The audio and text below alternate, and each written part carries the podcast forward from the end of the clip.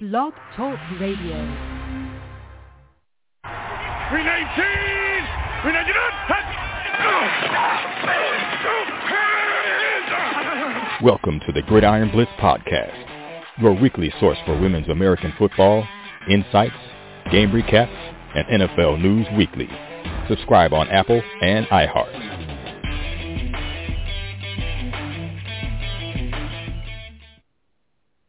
Welcome everybody to the big uh, episode 400 in the house. Oscar Lopez. So we're gonna have a great show today. Two hours jam packed of the Blitz. We're gonna be alongside the return of the Hall of Famer Holly Custis in the house. Later on in the second hour, we're gonna have Mark Simon breaking it down for us. Everything international news from the women's game this weekend, including the LaFi uh, finals. We're also gonna have Nate Ward and Mackenzie Brooks breaking down the next uh, Thanksgiving slate of the NFL. And we are going to have former co-host in the house, the whole reunion coming up right here in a couple minutes. Uh, Holly, how's it going? Return of the Hall of Famer. How's it going? Good. How are you guys doing? Uh, I'm doing great. Uh, not as good as uh, you last weekend, but well, it was a split weekend for my teams. Um, we had, uh, uh, you know, my Niners have uh, kind of figured things out, and then my my Ducks kind of fell apart. So kind of a split weekend for me as far as uh, the teams that I follow.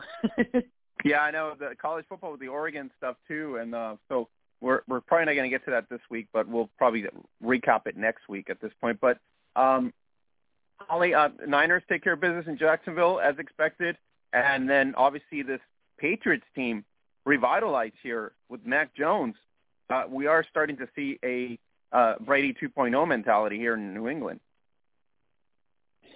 Yeah, you know what's really interesting is before this draft and you had, um, you know, multiple rookies coming out of this class, I really thought um, that Mac Jones would have um, a better start than the rest of them. I do think he has a lower ceiling than some of them, but he he kind of is who he is he is um, a guy that's uh, really good in the intermediate to short game, um, and he he's he's pretty smart. He makes uh, mostly good decisions, especially considering that he's a rookie.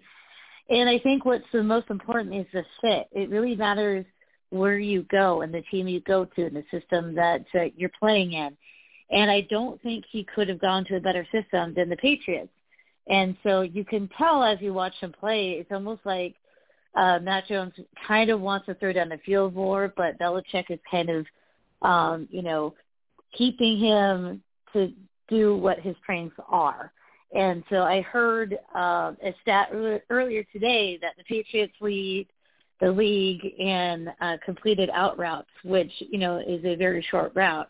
So I think they're playing it very smart and very conservative with him and they're giving him chances to do what he does well. They're not um, pushing him to be who he's not. And then their defense uh, throughout the year has progressively improved. And so, yeah, I think they're doing really well considering uh, where they were about a year ago. And I still think that they have some uh, holes to fill, you know, next year. But I think if you're a Patriots fan, you have to be ecstatic because you're ahead of schedule right now. Um, you know, we don't know if Mac Jones is the the lifetime guy like Tom Brady was, uh, but for right now, it's working. So, um, you know, hats off to them. All right, let's bring in uh, the crowd, uh, my former co-host, uh, everybody that helped me get this podcast fit, and here we are at the big 400. So uh, let's bring in the biggest Patriots of them all. That would be Erica Lynn Anderson in the house. We're also going to have uh, Eric Brown, the uh, the voice of the podcast before we started. Thanks, Eric, for the the promo voiceover, and then of course uh, Louise Bean here. Don't see uh, Troy yet, so it might be a little um, going on. But uh, Erica and Eric and Louise, welcome back to the podcast. Hey, hey to be here. Thanks, Oscar. So, uh, Erica, you should be thrilled uh, Tom Brady 2.0 revi- revitalized. Pretty good season so yes. far. Yeah, it is exciting. Um yeah, exact I mean everything Holly said was I mean exactly. It is exciting. I mean to be rebuilding like that um I really think I mean that has to be a Belichick thing that we can, you know, be this ahead of schedule with, you know, in the rebuilding. Um and I'm really excited to see how Mac's going to improve and as he settles in and gets more comfortable and continues to build chemistry with receivers and um you know as they fill the holes and their defense kind of, you know, they've, we've lost some big names and stuff. So um, I think once once those things are addressed, yeah, it's exciting. Uh, Erica, not so hot in uh, Windy City this year, but uh, man, uh, they doing a disservice in Fields. Uh, you kind of cut out there. Did you say are they doing a disservice to Fields? Uh, it's not so hot out there. They're kind of doing a disservice to Justin Fields' talents out there in Chicago. Yeah, it's not not going so great right now. um, I'm glad they got him. Uh, at least that's kind of a you know a starting point where they can where they can build from. Um, but uh, yeah, they just don't have a whole lot around him. I mean, the offensive line is uh, bad as usual. Um, not, not not a ton of receiving talent. I mean, he has got one or two guys that he can kind of rely on, but um, you know, nothing that's that's really you know a threat to anybody. Um, uh, you know, they've got good running backs, but you know it all starts up front. So issue on offense. Yeah, I know. So once, once they can get that hammered down out. with Nagy, Nagy's just I don't know about him. I mean, you you two good quarterbacks. I don't think uh, Trubisky was bad. I don't know if just it's the system for these quarterbacks, like uh, Holly was saying. You know, in some. So I don't know if Chicago is that's the issue there. That you know they can't get those quarterbacks in a proper system? Well, the main thing as of late is the the offensive line. Um, that's where it all starts. Mm-hmm. Uh, it's kind of hard to get something going when you're constantly running for your life every time you drop back. Um, so once they get that hammered out, then they can see okay, is it, is it the quarterback, is it the system, you know, what have you. But um, they definitely need to get that line squared away. Yeah, for sure. Um, Erica, uh, if you guys didn't know, Eric is the voice of the podcast now. He was happy to uh, uh, donate his voice to us, and uh, now, uh, Erica, just to let you know, uh, top ranked 200 podcasts in Europe with your voice every week now. So, oh, nice for helping us out. Sweet. What's funny I get is to hear when it every I week. was when I was listening to the intro, I was like, that sounds like it's Eric's voice. And so then when you confirmed it, I was like, I knew it. yeah, Eric's Yep, been doing uh, uh, voiceover for a while, right, Eric? Uh, that's uh, what you've been doing so far now? Uh, yeah, I have been doing it for a while, off and on, but uh, I've been doing it now full time since March. Um, so just uh, you know, freelance voiceover work. So um, you know, do you know, intros to podcasts, um, you know, voicemail messages, um, done commercials. So pretty much anything you need a voice for, that's what I'm trying to do. Uh, Eric, how did you get started with that? Kind of give give the fans a little background on that. How, how did you sway from what you were doing before to that? Well, um, I had looked into. Actually, I was kind of messing around online one day. I was trying to figure out um, kind of what I can do online to make money, you know, kind of on the side.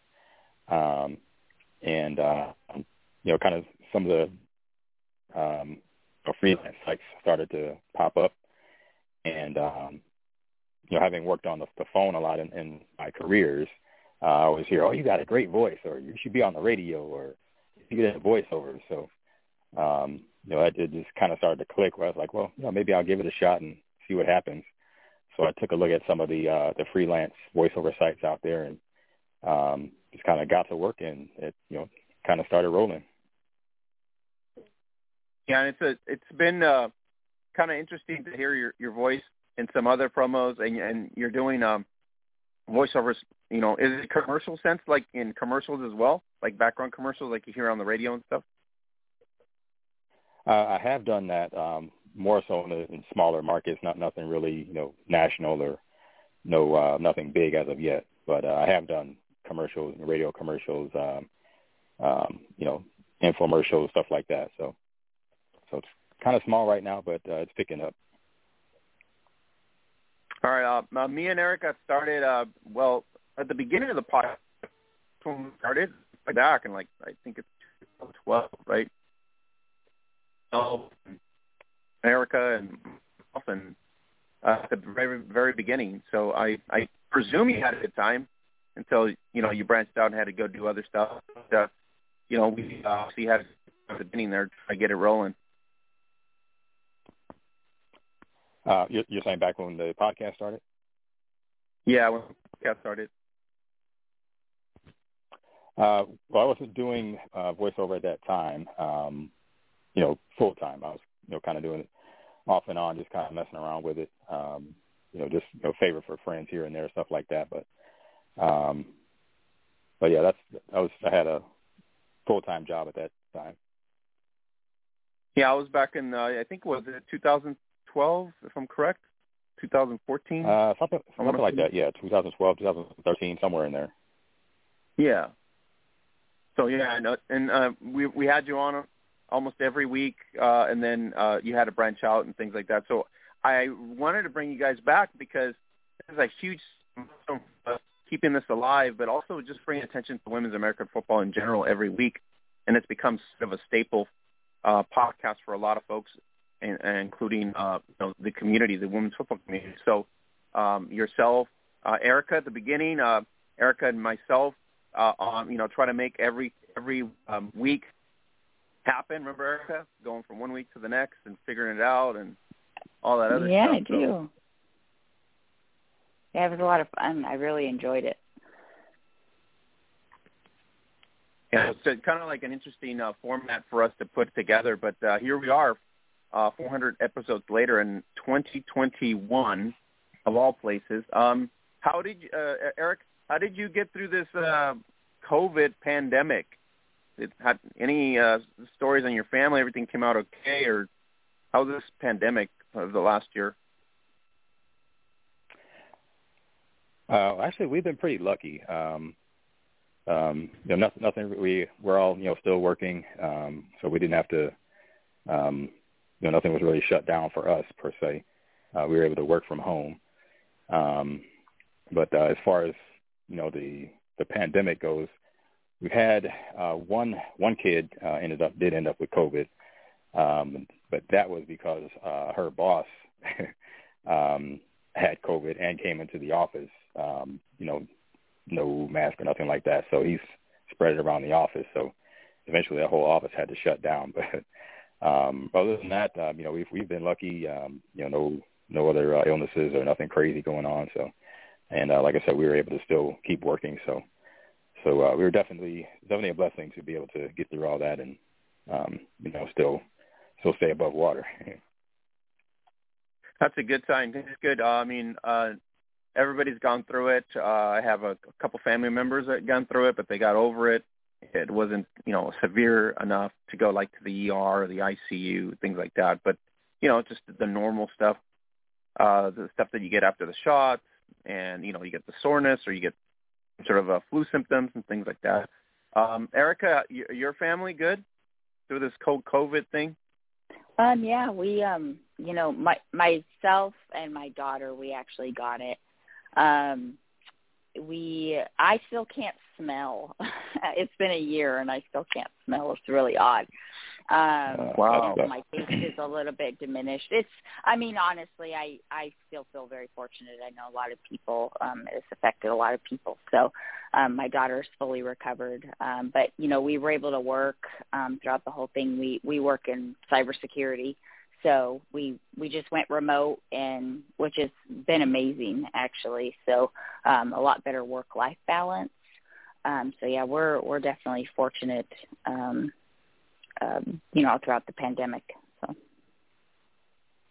all right uh, louise bean our hall of famer uh, back in on the podcast uh been a while louise since we brought you back so uh what have you been doing Oh, hey, thanks for having me on. Um, well, I played football last year with Holly, and Holly and I had played with each other just in all-star events and stuff like that. And I've known Holly for like my entire career, I think, and which was 11 years. So she commuted to be a Falcon last year. Super fun. She was a great asset to our team.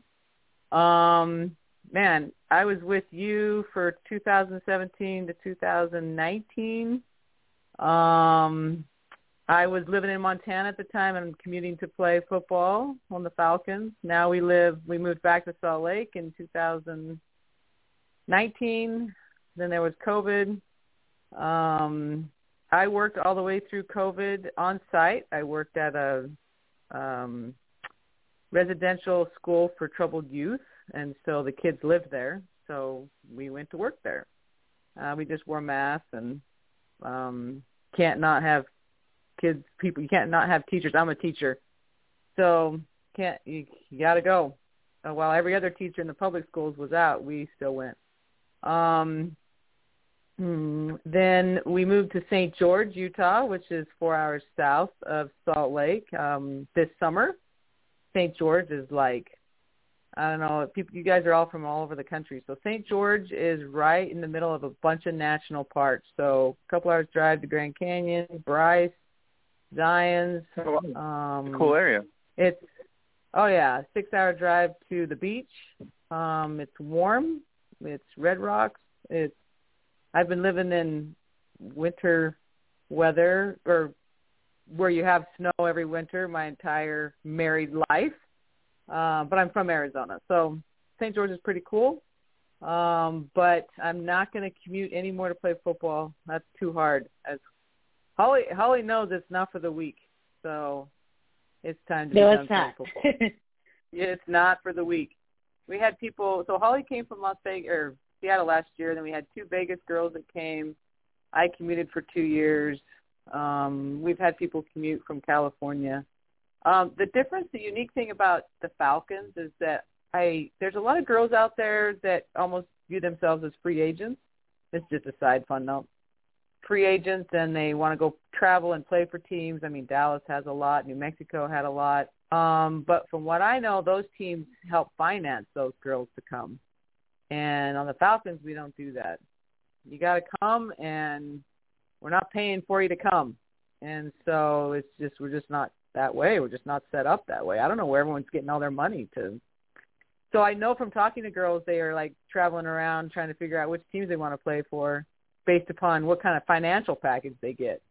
And so I don't know. On the Falcons, everyone's treated equal. So Well, we anyway, got um, candy. What do we got? There's got to be an Say it again? of some sort. What'd you say? I'm pretty sure they're offering like Hershey candies and stuff like that. There's got to be an offering. of some yeah. I mean, yeah, people have told me straight up they get they pay for their um the teams pay for their uh flights, you know, things like that. Yeah. So anyway, yeah, it's uh good I yeah, so that's why I feel like, well, wait a minute. I don't think you're as good as some of the girls on our own team and they're not getting financial help and so just because you want to come from out of town. Anyways, I have mixed feelings about all that. Not mixed feelings. I'm just like, hey, you want to come, come, but we're not going to pay you. Well, if you're Um, not getting a paycheck, I guess you're not inclined to come to Utah. I Yeah, yeah. Which I think is some- funny. I mean, considering Utah's great record over the years and five Sure, straight chances, yeah, you'd think more people would want to come than there are. Um, but once again, if you're not getting a financial package, so I'm thinking. I know there's girls that are going to check out Denver, and and I'm thinking Denver. Well, okay, but Denver didn't even make the playoffs. So, anyways, to each his own. Um, so yeah, I live in St. George. I work at another um, school for troubled youth for teens, and so um, yeah, that's what I do. Got three kids. One of them lives in Africa. So, Yep. and my That's husband. St. George, is, in Africa, I think he's he's been out there for a couple of years now, right? Like a year or two. he's been out there for a year, and he's Yeah. on a church mission, church service mission. Oh. And my husband Oh. sells property. Um, he works for a company that sells that builds homes. So if you know anything about Utah and St. George, Utah's got a great economy, one of the more open states through COVID. Um, so many people have been moving here just because they want to get out of the Northwest. Sorry, Holly. They want to get out of the Northwest, get out of California, uh, because people No just wanted their taken. kids to be able to. Yeah, they just they just wanted their kids to be able to go to school and play sports. I can't even tell you how many people have moved to Utah just so their kid could have, play football.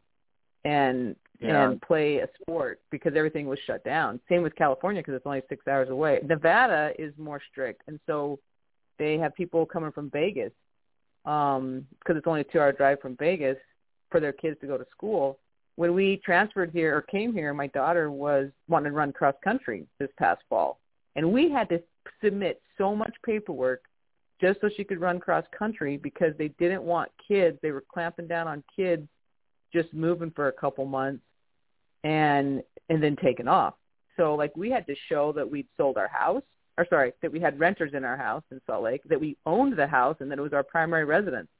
Because I think they were just, it was just too much, just too much that people they got to control it somehow. So anyway, that's what's been going on. I still f- definitely follow women's football, and I mean we just barely stopped playing Holly like three months ago. So um Yeah, it seems like so, yesterday. yeah.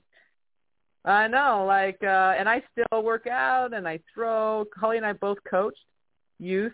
Um, I was an assistant coach for my son's team. It's my third year coaching little league, but my older son was he's hasn't played for a couple years. So um, I don't think it's a big deal, you know, that women are coaching football. But sometimes you see it online as if on Facebook, like, wow, this is like earth shattering. And to me, I'm like, that's just how it is, you know.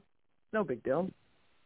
But uh, I think the normal, yeah, the normancy of it is becoming more normal as it is. So I, I think that's Yeah, the definitely. now. It's becoming a little more I definitely normal. think um Salt Lake area is a much bigger area than where I live now, and so up there because there's the women's team, and I'm only four hours away, but and then there's the so the Falcons. Then you also have the girls' league that's doing really well up there. I think they had like 600 girls this year, and it's a spring season, and so up there it's really kind of no big deal as much. Now down where I live now, um, it's it's just it hasn't permeated that far. So like I was the only female coach around for for football, and um, you know they a lot of them hadn't even heard of the Falcons, and I'm thinking it's a four hour drive away where the team's based, and and you know it's just it's just a little different mentality.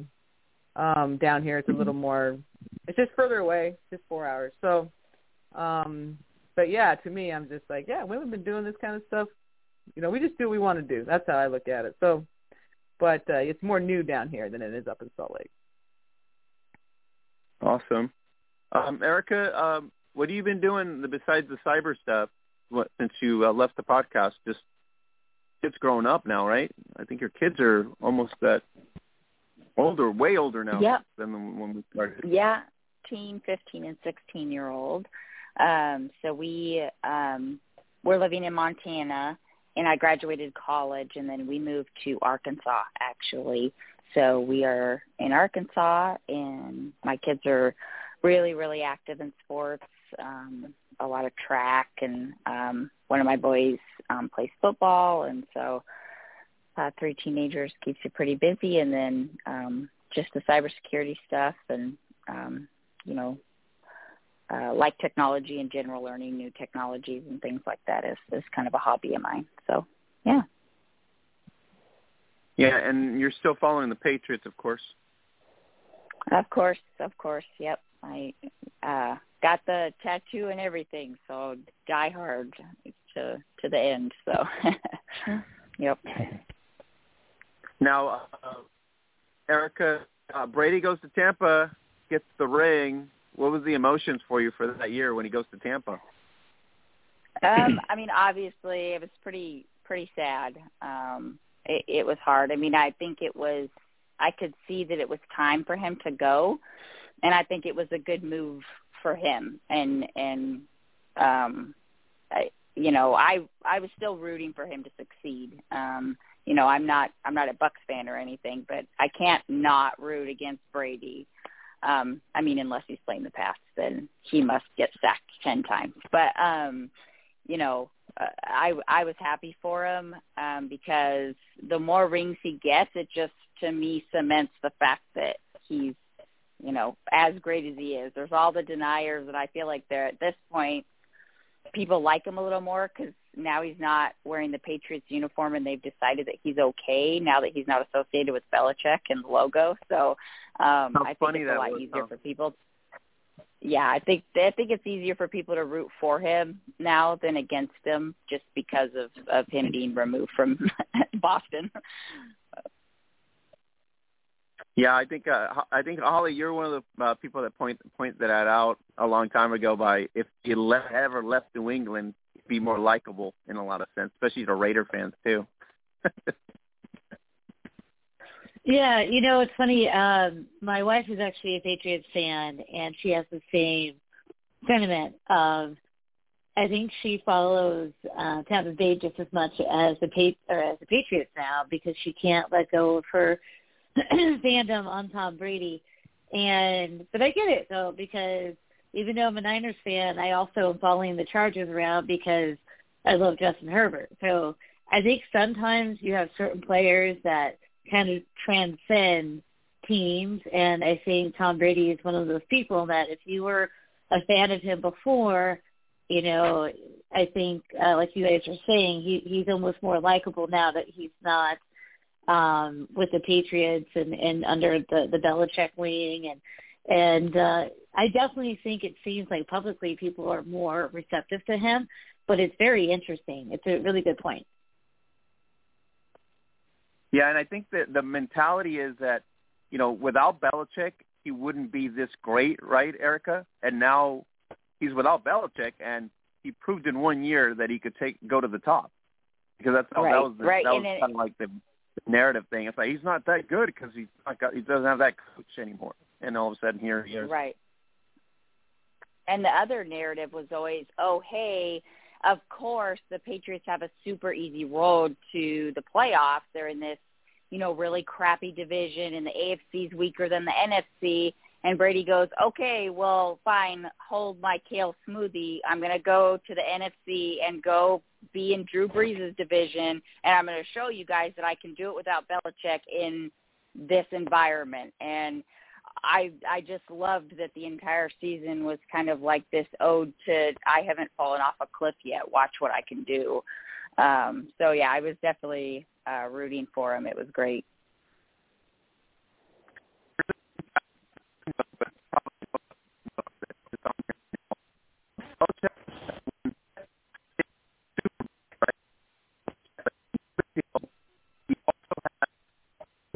Oh, Oscar, I think you're cutting out a little bit. I'm not sure if it's me, Oscar, or what, but you're breaking up really bad. Oh yeah, I was I was trying to message. it sounded like uh like an alien or like a monster or like a monster went too close to the speaker.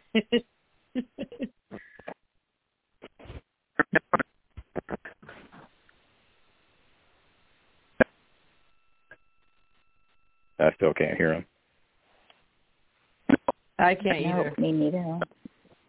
I was worried it was me, so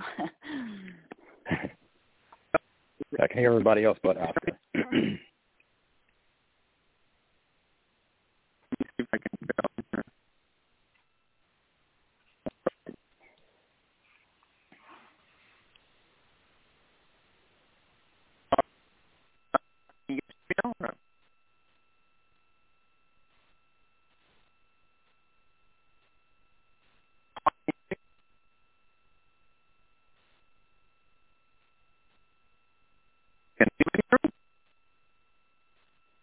still breaking It up. still if you're sounds like you're a drowning. question. Um, but maybe the microphone. Uh, okay.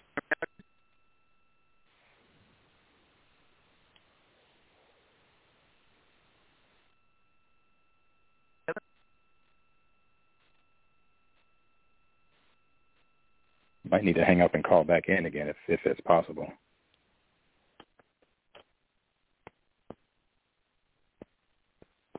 If he hangs up, does it end the whole thing? Uh, yeah, I'm not sure. I don't, I don't I know if he has he- the. I don't know if he yeah, has the keyboard or what.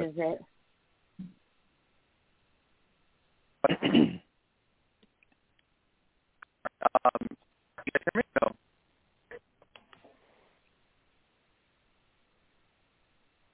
No, nobody can me? You're still out.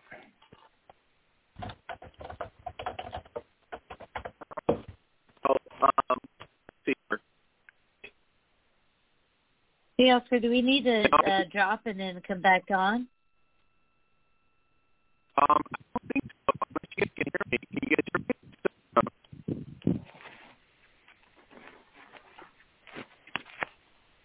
Let me, uh, see, hold on. Speaker, uh, any voice? Can you, can you hear me? No.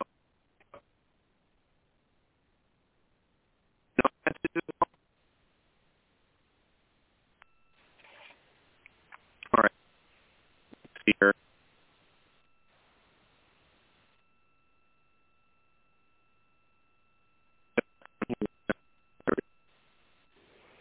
Uh, can you hear me? It's still, uh, I can hear you, but it's still very distorted. Okay, I don't know um, uh, the mic said everything seems to be, so uh, I apologize for the box. I don't know if I've turned on first, first, but you maybe go on, but they talk it do um, with 150 people. Um, right, can you hear me? Uh, no big deal. Um, I think we're just having Kishi Breaker and it's going on here. Um, so if you want to just call back, then that's fine. Out right now. Here. Hold on for a second. We'll figure that out in a second here. There we go. I'm going to reintroduce everybody and see if we can refresh it. Can you hear me now? You're still re- still really distorted. It's hard to understand you. Okay. Okay. Uh, I don't know what's going on with this because normally it's pretty normal stuff. I don't know what's going on. Let me see if we can get this going. All right, Molly, um, can you?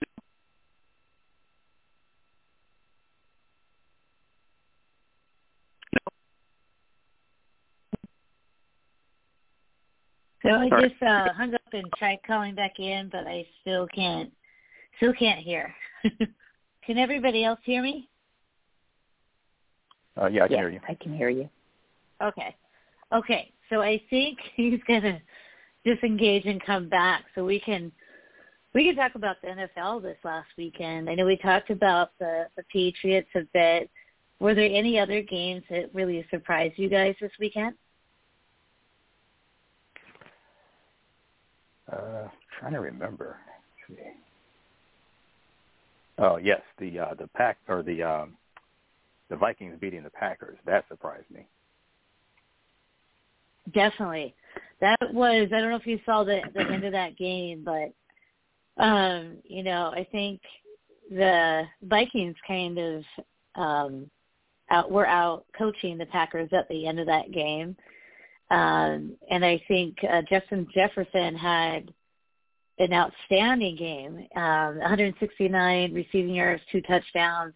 I think it's really solidified, you know, he's really solidified himself as one of the top handful of receivers.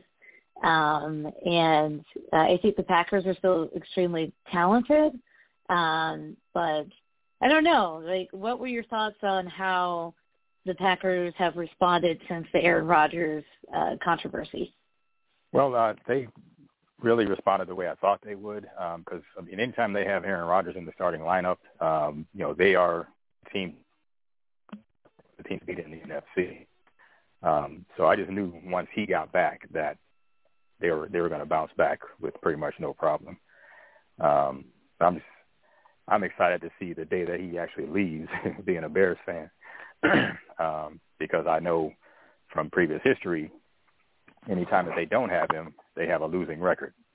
So, um, Right. so once he leaves, the division will be up for grabs. But, but uh, yeah, I wasn't surprised by how they were able to bounce back once he came back. Right. Yeah, yeah, that's a very good point. Um, Bean, how about uh, Cam Newton's uh, return to Carolina? Like, how do you think Carolina has received him? How do you think that's going so far? Uh, well, Carolina, Carolina loves him. I mean, that's that's the prodigal son that that returned. uh, so it was you know electric. Um, um, Uh, you know, he's putting up good numbers for the time that he's in there. Um, he hasn't thrown any interceptions yet. Um, so, um, you know, he's that's reignited that fan base. So um, I think ticket prices have, I think they said ticket prices have doubled uh, since he came back. Um, so now the question is going forward, um, you know, how, what's he, what's he going to do? Are they going to give him, you know, more and more of a starting role? Um, are they going to keep uh, uh, the other guy there, uh, PJ Walker, put him in there? Um, so I think time will tell on that. But at least for now, um, looks looks like everybody's all in in Carolina. Right. Okay. Uh, Erica, are you still there? Yep, I'm here. Okay. I didn't know who we had still on. Uh, what do you think about the Colts? They're playing a lot better the last couple of weeks here. Yeah, you know, unfortunately, I, I haven't been able to watch a lot of football the last couple of weekends. We've we've had some busy, so I feel like I wouldn't um be able to um speak real intelligently to that. To be honest. Oh, that's okay. That's all right. Uh, Bean, have you seen the Colts lately? You know what? I have not seen very much of them. I've been watching your team, the Dallas, of course, and uh, New Orleans, and my Cardinals. So that's who I'm paying attention these these days. Well, let's talk about the Cardinals. And um, you know, it was my it's my opinion that I think the Cardinals might be the most complete team in the NFC. Well, how do you think uh, they've been able to win even though they've had to play Colt McCoy? Okay, I didn't even know Colt McCoy was still on a roster anywhere. I didn't know recently. either. I didn't know it till like two weeks ago when he played my Niners, and I was like, this guy's still around. I know. I thought it seems like every former, you know, hotshot football player, quarterback is in the booth right now. I mean, like there's so many, you know, RG three and just so many, and so I just figured Colt McCoy was, you know, doing something like that. Then you got the Manning brothers, and just I was like, Colt McCoy, he's winning football games for them. Oh my gosh. Yeah, I just think they're really talented, and I think they have good coaches, and so I mean coaching is so everything in this league because there's like the Giants have lots of talent and just can't put it together. So Right. anyway, yeah, Cardinals are doing great. I they're, I don't think they're I think they'll take the NF or the uh oh man, what's their division name again? They're going to take it. NFC. NFC no, West. NFC West. Yeah. NFC West. Yeah. Yep, I think they yeah, got that one. I think their I think their defense is what people uh, underestimate. They've played extremely well on the defensive side. Chandler Jones Mhm. is playing really well. I know JJ Watt got hurt, but that's kind of every year for JJ Watt. They they got some Yeah. usage out of JJ Watt before he got hurt. Um, you know, it just seems to me that when you every year, you know, when it comes time to the teams to make a deep run, those teams have a certain X factor, and I think the Cardinals have it. Um, so, you know, I think if you're a Cardinals fan, you have to be really excited that you have Colt McCoy, who nobody knew was still playing, and two, I think two out of the three games he's played in, they played extremely well. So, um, you know, that like what happens when you get, you know, Kyler Murray back in there? Like that's that's Yeah. really exciting. Um, and they have a good culture. They have a good culture Yeah, they do. and they're having fun. So Oh, definitely, definitely. Uh, and it's warm. It's warm there. It's warm. That definitely helps. know. definitely helps. Yeah. Um, let's see. Uh, we can pick up. What about what do we think about uh, Jalen Hurts and, and the Eagles? Like they haven't played amazing this year, but they seem to be gaining a little bit of momentum. Anyone want to take that one? You said the Eagles, right? The Eagles, yeah. Yeah. Yeah, the Eagles are starting to come up there. Um, and um, you know, Jalen Hurts, he's uh, starting to come around. Um, I saw a stat. Actually, I saw a stat today uh, comparing his first 25 games to Lamar Jackson's first 25 games, and it, those numbers were almost identical. Like uh, it was like it was crazy. Um, so yeah, they're they're def- they can definitely make some noise in that division because it is, if not the weakest, one of the weakest uh, in the entire NFL. So uh, if they can you know get on a hot streak here, um, they just might take that division. Yeah, I definitely think um, they're they're improving, and if if you're an Eagles fan, I think you have to be excited about Jalen Hurts. He's um, kind of in the vein sometimes I think of like a, a Justin Fields and that he can create on the fly. Um, sometimes that will lead to mistakes, but most of the time it, it pays off for them. As long as he kind of plays within himself, I think um, I think they have something there that they can build on going forward. Um, Oscar, are you back? Can you guys hear me now? Oh, yay, we can hear you. Awesome. Finally. we were just we were just rambling about a, a bunch of games from this weekend, so uh, I'll hand it back over to you. All right, technology. You know how it works sometimes. Um, let's bring in Nkeshi Free back in here, and Nkeshi, a big Cowboy fan as well. So uh, let's bring her in here. Uh, I'm just going to get her on her. Nkeshi, welcome. It's been a while, and your Cowboys are rolling, so there's, there's no complaints. Hello, everybody. How's it been? Been Can you. How guys are hear you? me? I'm good. So who all is on tonight? Introduce, introduce. Holly's on. So we have we have Erica Lynn. Hey. Uh, we have Holly Hi. Brown. Hey. Uh, Louise Bean Hey. in the house. I, I we're waiting for Troy, but I don't know if Troy was able, able going to make it. He said he's going to try to make it, but I don't haven't seen him on the board yet. Okay. Hey, everybody. Oh, my gosh. I haven't heard from Erica and Eric and Holly in a minute. Hi, Louise. Nice to chat. Hello. Hello, hello, hello. Oh, my gosh. Yeah, except for Troy, just about the gang's all here. And your Dallas Cowboys are rolling. They are rolling. I heard some foolishness earlier um, while y'all had me on hold about them egg bowls. Let's not do these things.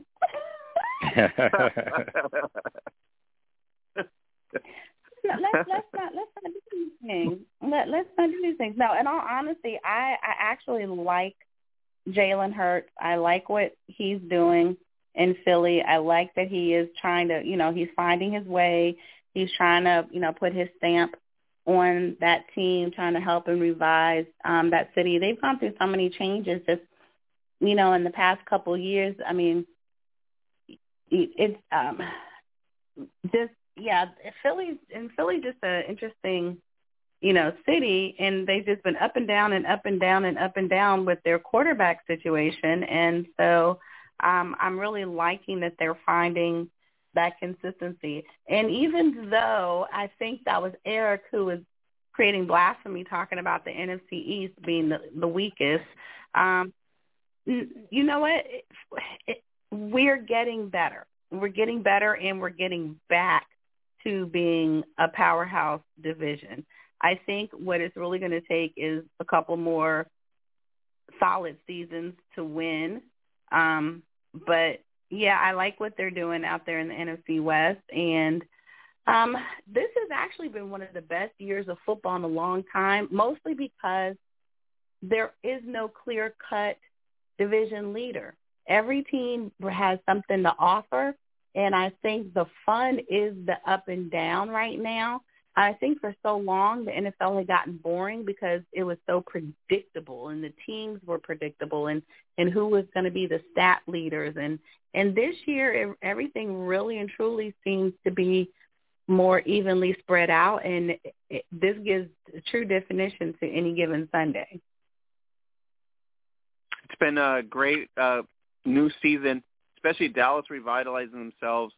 Uh, out west, the Cardinals kind of like standing out. Uh, we got the story with the Rams maybe taking a sink here in the last seven games.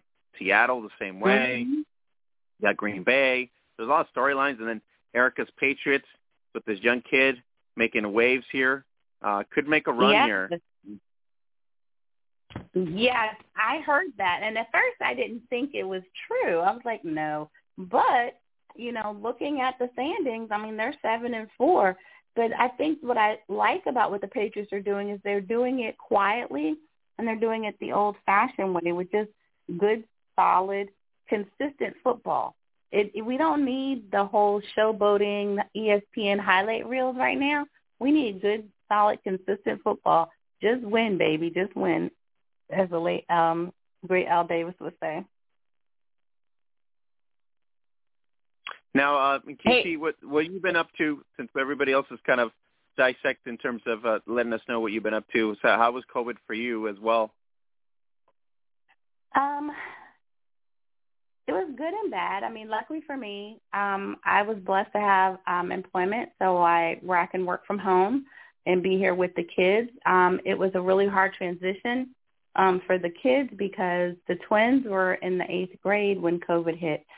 So um, for them, it was really emotionally devastating because all of those normal rites of passage that you would expect to have as an eighth grader, they didn't get to have any of those things. And so like there was no eighth grade formal, high school trip, I mean eighth grade class trip, all the things that, you know, and now for my son, he was indifferent because he's a boy, but his twin sister was devastated.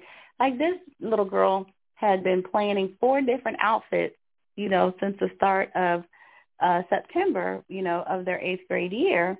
And so it was really hard on her to not be able to have those things. And then to start their freshman year of high school virtually, it was really hard. Again, all of these normal rites of passage that you expect to have and share. And it was, and my oldest daughter, it was her senior year uh, last year. She graduated in 2021. So she was a junior when COVID hit.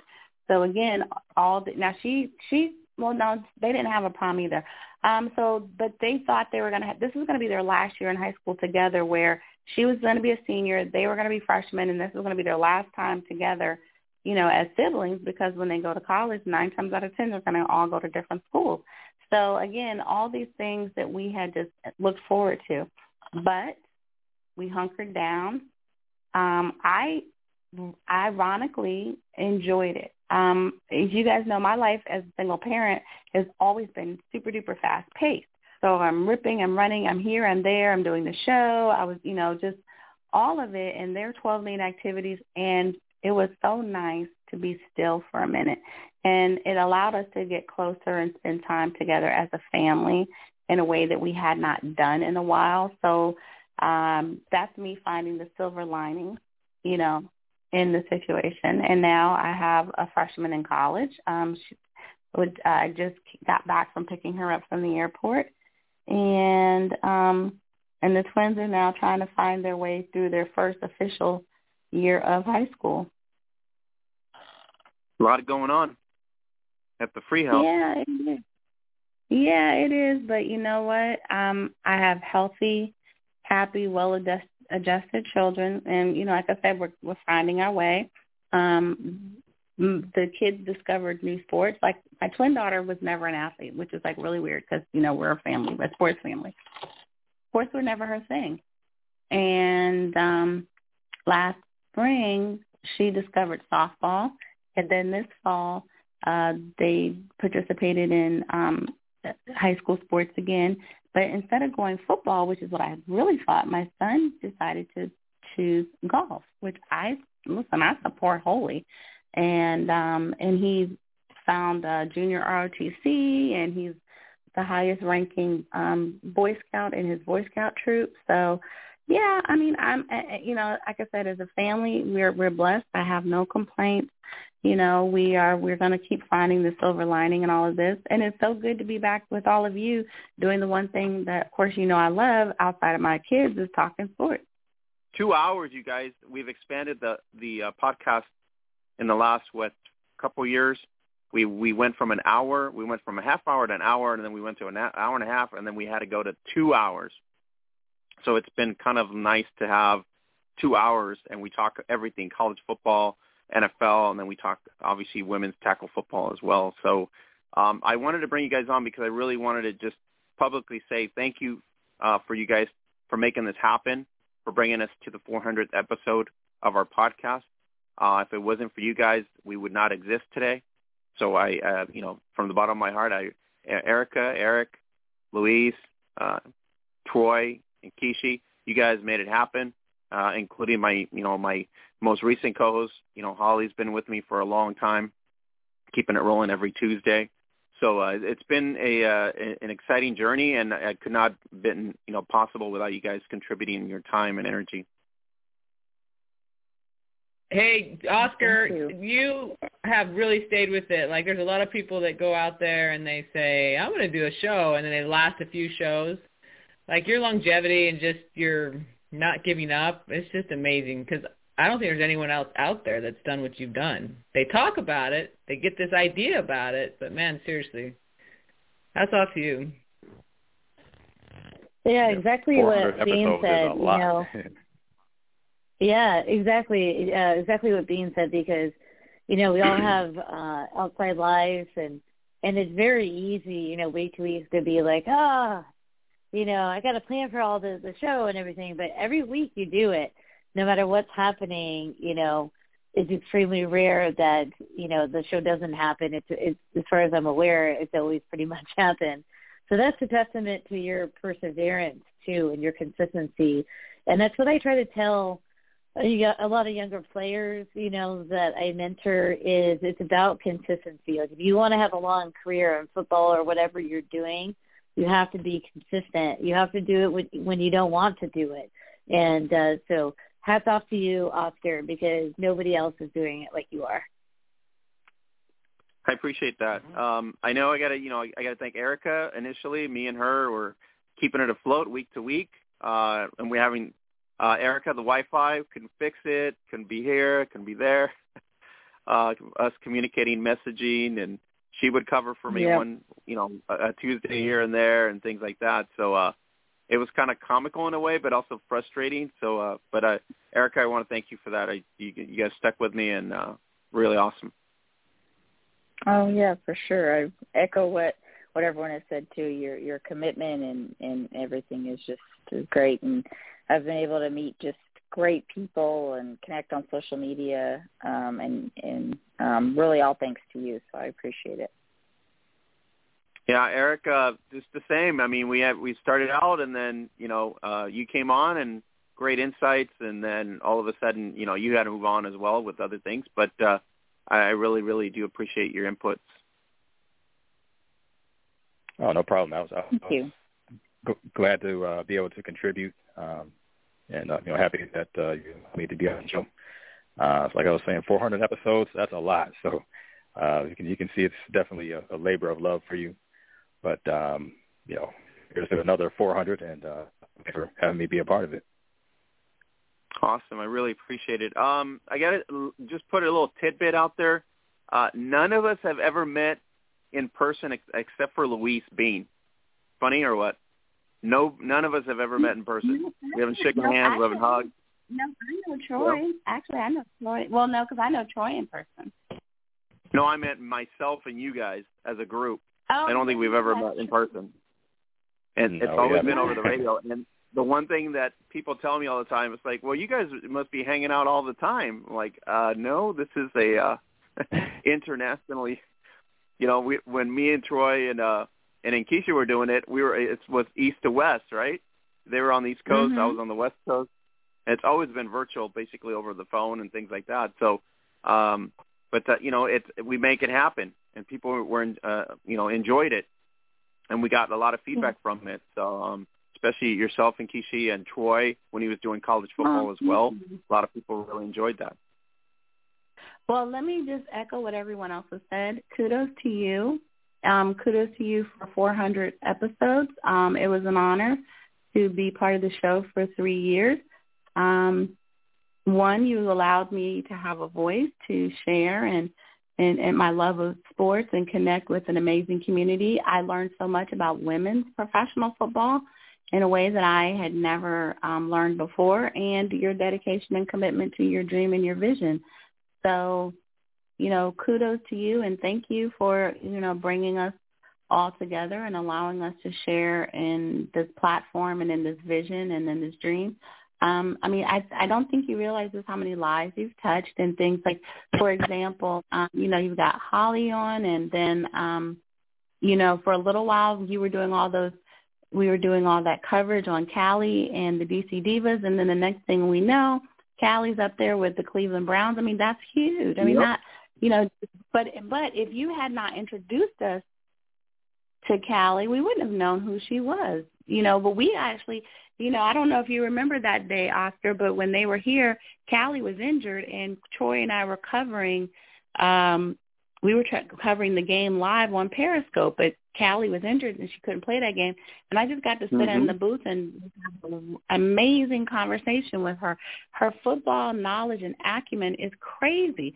So it's not a surprise that she is where she is, but you you love to see it. And and so that's why I'm saying like your show was a platform to help so many talented women in the sports industry have a voice. I have a classmate from high school who's now with the DC Divas. You know, she's living out her dream, and, and she's Wow. like, I never thought I could.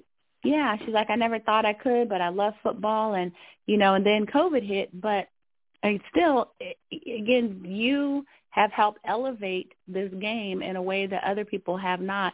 And I hope that you get the recognition and credit for the work that you've done and that I hope it pays off career wise as well as financially and that you again get the public recognition for being a visionary and a pioneer. that and Kishi coming from you uh, a, a lot and I appreciate you uh, making the time commitment including with your family you know things that were going on at the time and uh, as well as like I said with Eric, uh, Erica as well so uh, I wanted to bring you guys on because I really wanted just to give you guys uh, a big thank you for getting us here and I appreciate you guys making the time today out of your busy schedules as well to come and um, you know acknowledge uh, what we've created here and what we continue to do every Tuesday is bring attention to the uh, talented women that play American football, not just in the states anymore, but glo- globally. And I think it's a great, uh, great thing that we've started and continue to do. And um, and the, our current co-hosts do a great job as well, and they're keeping it going and taking the baton and moving forward. So uh, I didn't see uh, Troy here, but I will hopefully we'll get to see him, and I'll, I'll mention. Troy, I know he's, he's busy as well. So, but Troy, if you're listening, uh, you know, big thank you to you for bringing attention to college football, bringing insights, bringing everything college football related as well. And it was just a, a great time for me to learn it uh, from Troy, and also uh, as soon as Holly came in, I got to learn college football a lot more. So it's kind of interesting at the same time, very eye opening. So. Uh, Kishi, very, uh, very thankful to you to coming on, making the time today. I know you uh, had your pick up your daughter and everything else, so I really do appreciate that. Absolutely, absolutely. So, Holly, what's going on with you in your world? Like I said, I apologize for coming in late, but you know, had to pick up Heartbeat from the airport. So, um, and the traffic and the congestion out there is just absolutely crazy in the DMV. But um, yeah. So, Holly, what's going on with you?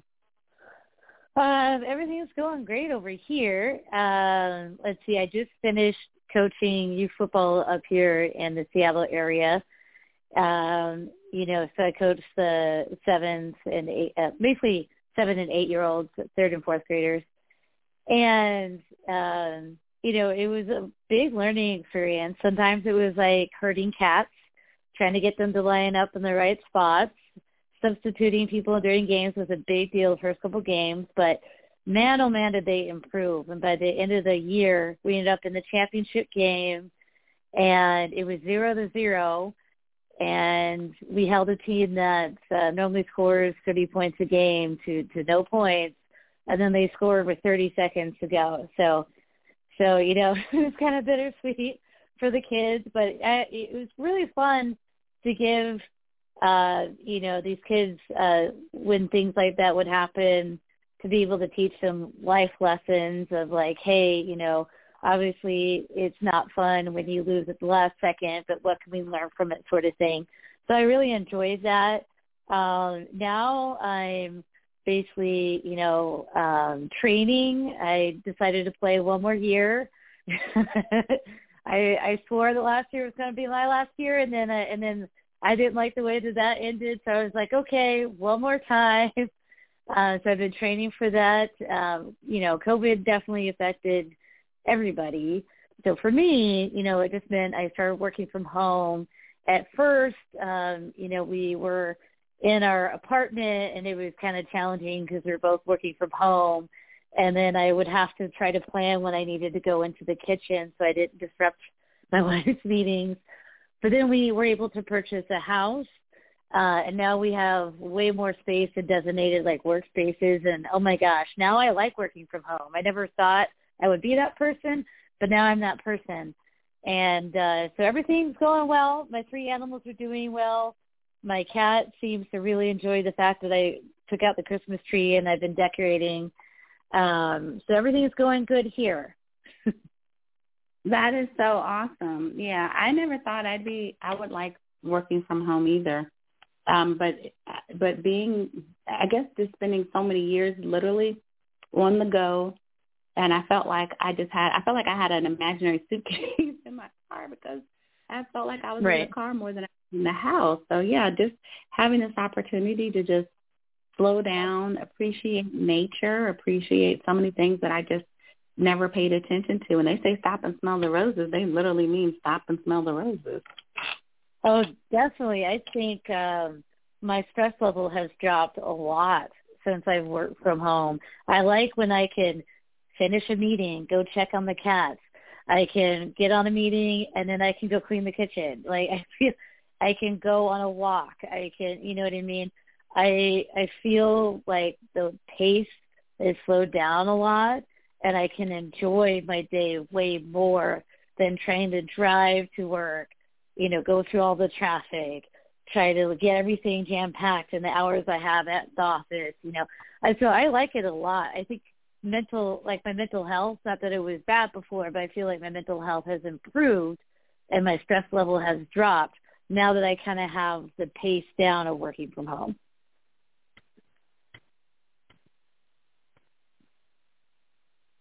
Yeah, that's All true. right. That's a great option. Um, Nkeshi, let me get uh, Eric. If you got to go, I, I really appreciate you coming in. If I don't want to hold you up any longer, I know you came in. It's an, it's an hour, so I, but I do appreciate you coming in, Eric, and uh, uh, being part of the big uh, 400. And thank you for the voiceover intro, which is everybody's been very very hop, happy with, and we appreciate it. Oh, sure, no problem. Thanks for having me. I do have to get going. I'm rolling up to Chicago in the morning for Thanksgiving, but um, but yeah, thanks for having me on, and uh, you know, thanks for putting me on initially, and uh, you know, here's to another 400. Well, Thanks, hey, Eric. it was really great talking appreciate to you. Safe travel. Thanks. All Thanks right. so um, I Appreciate it. think Louise is gonna probably have to bail too, right, Louise? Uh, but I do appreciate Yep. you coming in, making the time today with your busy schedule. Yeah, thank you. Happy Thanksgiving, everybody. It was great to that. Who? What's the guy's name with the voiceover? He does have a great voice. Uh, Eric Brown. Eric Brown. So, what years was he on? Uh, he was on with me at the beginning of the uh, couple years in the beginning, about three, four years, I believe. About three years, I believe. Okay, but like, what year did you start again? Uh, back in 2011, I think, to 2012. Oh gosh, Oscar, seriously, seriously, Oscar, that's Yep. amazing. Yeah, it's Well, been a, very been good. Yeah, for real. Oh my gosh, like we all got older. You got oh, older. for sure. like that's a long time. Yeah, for oh, sure. Oh man. All right. Well, hey, thank you. We'll be talking to you. Okay, thanks, Louise. Thanks for making it. I really Bye-bye. appreciate it. Yep, you bet. All right, I Uh, gotta and I gotta head out as I well, think I have- You're bailing too. I thank you, Holly. Appreciate it. I'll catch you next week. All right, I know, have a good uh, terrible. Thanksgiving, everyone. Happy holidays. Happy Thanksgiving, everyone. I know. I actually, unfortunately, do have to bail. I didn't. I would help. I'd hope to be on at nine, but like I said, I was stuck in this DC traffic. But No, no worries. thank you. Well, I actually got my booster earlier today, and I'm feeling it now. So Yeah, it's it's that's a woozy. Depending on how you're at, uh, it affects you in different Yeah. ways. But uh, hopefully you'll recover, and hopefully it'll just get better. But I do appreciate you Oh, making the time with your busy schedule, and uh, Uh, thanks again Now, for everything you- just you contribute to our podcast. Hey, listen, you're the best, and thank you again, like I said, for being a voice and an opportunity for so many people to share the thing that they love in sports and learn and grow and and, and continue and, and evolve and enhance our own, you know, sports careers in different ways than we had ever Vision. So again, You are a visionary, and I love it. And it was my honor to be a part of this amazing program. Everyone, happy holidays, happy Thanksgiving, safe travels to everyone. And um, look, I love to come back and chat again in the future. Thank you, Nkeshi. Enjoy your turkey and a Dallas win, hopefully. Yes, yes, yes, yes, yes, because we got to turn this around and stop this silly skid. All right, bye, everyone. bye. Have a great night. All right, let's bring in, uh, let's see here. We got the Troy Wilson in the house. Finally made it. Uh, Troy, thanks for coming in. Really appreciate it, buddy. Big O, what's going on with you, brother? How you been, man? Glad to be man, back. Man, I've been missing you, bro. That's all I gotta tell you. I've been missing you. Hey, man, I miss you guys too, man. I miss talking ball, man. You know, it's been a rough ride past few years. Um, you know what? Because I, I I really missed the regiment of getting ready for our Tuesday shows and and uh, being able to talk ball with you guys, man. I definitely miss it. Miss the camaraderie, the preparation, and all of that, man. And, and I'm I'm proud of you, man. You're doing a great job with this, man. Just uh, such resilience and and just you know putting it down you know, for women's football and football in general, just um, being ambassador for the sport. So we really appreciate you for doing that, man. Congratulations, 400, 400 shows, man. That's deep into it, brother. I cannot, I could not imagine this in in in, in ever, but uh, you know what? This last month when I got to 390, and I'm like, it's 10 away from 400. I'm like, I never thought I'd get here, but we got here. So I wanted to bring you on and just to thank you uh, for you know being there for me, uh, giving us the insights, enlightening us with college football with all your insights, and uh, you know the fact that you were part of it as well and keeping it going and keeping our audience engaged. So I want I wanted to just give you your just due too for doing that for us and keeping us afloat. Oh man, it was my pleasure, man. Like I said, I mean, I appreciate you giving me an opportunity to do it, and and and we had a lot of fun doing it, man. Just had a lot of great shows, a lot of great guests on. Uh, you introduced me to a lot of great people. Uh, O.J. Jenkins, one of them in particular, just you know, just a great personality to be around. So I, I really appreciate what what happened and uh, and uh, how we all got along, man. It was a great opportunity. So I really appreciate it. Thank you, brother. All right, Troy. Thank you for making the time tonight. I know you're a busy guy and uh, you're probably tired and everything else, but uh, I just wanted to, you know, personally thank you on the podcast and especially on our Big 400 and everything you contributed to our podcast. And I hopefully, uh, you know, we'll have you back sporadically. You're always welcome back. But uh, I really wanted to just to give you a big thank you as well. I appreciate that, man. Hey, look, I will be back on there, man. Just just being able to call back and and hearing the voices again, man. You got you guys got me going over here, man. So I'll definitely be calling back, contributing to the show um, I, it, it'd be it'd be my honor to do so. So I appreciate you. Thanks, thank you for the kind words, also, my man. All right, Troy. Thank you. Have a great night. Rest up, and I really appreciate you coming on and giving us your time. You got it, brother. Take care. Take care.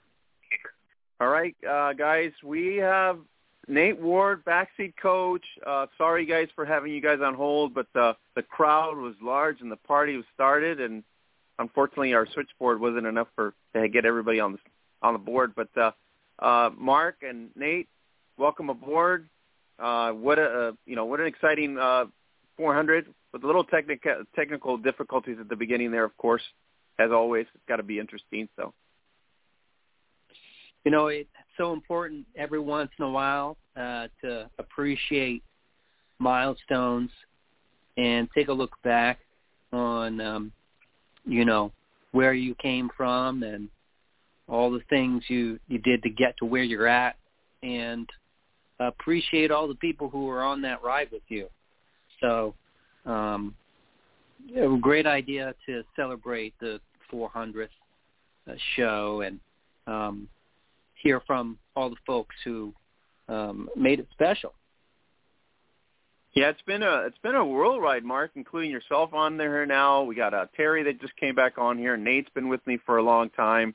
Um, mm-hmm. You know, you also have um, you know Holly, who's been with me for a very longer time than anybody else. Mackenzie's been in here before, so um, you know, just to keep it going every Tuesday to engage and bring attention to the sport uh, to an audience, especially now that we're I wouldn't say huge but we are now a penetrating mentality where like people do come to you know to hear you, myself, and everybody else that's on the as co-host uh, for the insights every week and give and giving us everything of the information. So it's been it's been a blessing in itself to to bring attention to the sport in general, but also to bring attention to football in general and in, include women's football in that conversation on a weekly basis. I think that's important. Yeah, I think um you know, I, I think to have the the medium that we do to um, be able to give a different, a vastly different perspective from the mainstream, not you know, laid out and planned out, just you know, almost shooting the breeze in a sense, but you know, putting our our minds to work in you know the facets of the game that we know and the way that we know is is huge asset, and you know to to have gone as long as this program has. I mean, 400 shows. Uh, you you got to think of how many programs have probably tried this format and haven't even made it half as much. So, I mean, we have you to thank, Oscar, and we have this entire crew around us, including myself, to to thank for bringing our our skills to the table and be able to, you know, use our voices in in this manner. It's very cool. Yeah, I mean, Nate, I brought you on. Uh, I think we talked about it, and and you said maybe I can't make the time and everything, but I brought you on, you know, uh, uh, X League Insider, LFL Insider. You know, you get the lowdown right there on that side of the sport, the arena side of the sport. Uh, Mark, of course, the oracle of women's tackle football. You know, we brought in a lot of people before that, and uh, and then we have you know Troy, Holly, uh, you know, Nkeshi Free, Erica Lynn, loving of football, NFL. So there's a little bit of mix of everybody's uh, passion for certain things and I think that's what makes our two hours so interesting, the fact that we have a lot of input from a lot of people. Absolutely. And I think let's keep it going. I think, uh, Mark, uh, I mean, this is a, a big moment for me in terms of just the scope of the number, but also a bigger moment because I think we're penetrating an audience uh, engagement, and I think we're getting to that next level where people are being made more aware of that women's tackle football does does exist, that the WNFC exists, especially in the states, that the WFA exists in the states, and ultimately that internationally, you know, it's a it's a game that women do play internationally as well. Absolutely, and you know, um, I mean, I that's I mean, the biggest I think appeal of the show is being able to offer talk on um, these different levels of football. Um, you know, your pro, your college, and your women's football. Um, not to mention, you know, um, you know, topics topics of the day that are, are related. And yeah, 400 shows is big. If you listen to one show per day, it would take you over a year to listen to all the shows. That's really it's a very it's it's a very big accomplishment. And um, you know, congratulations, Oscar, because you know that's you know that that's all on you. We, we, you know, you had a lot of you surrounded yourself with other people um, who um, could help you do it. But you were there for every single one, right? And they wouldn't have happened without you. So, um, it, you know, it's it's really a testament to your dedication uh, to your craft, and um, you know, you're just you're you're preaching the gospel, man. You know, and you don't give up. And uh, for your efforts, you know, hopefully you know our audience is expanding and um um and hopefully that they they feel that you know we're continuing to deliver you know good content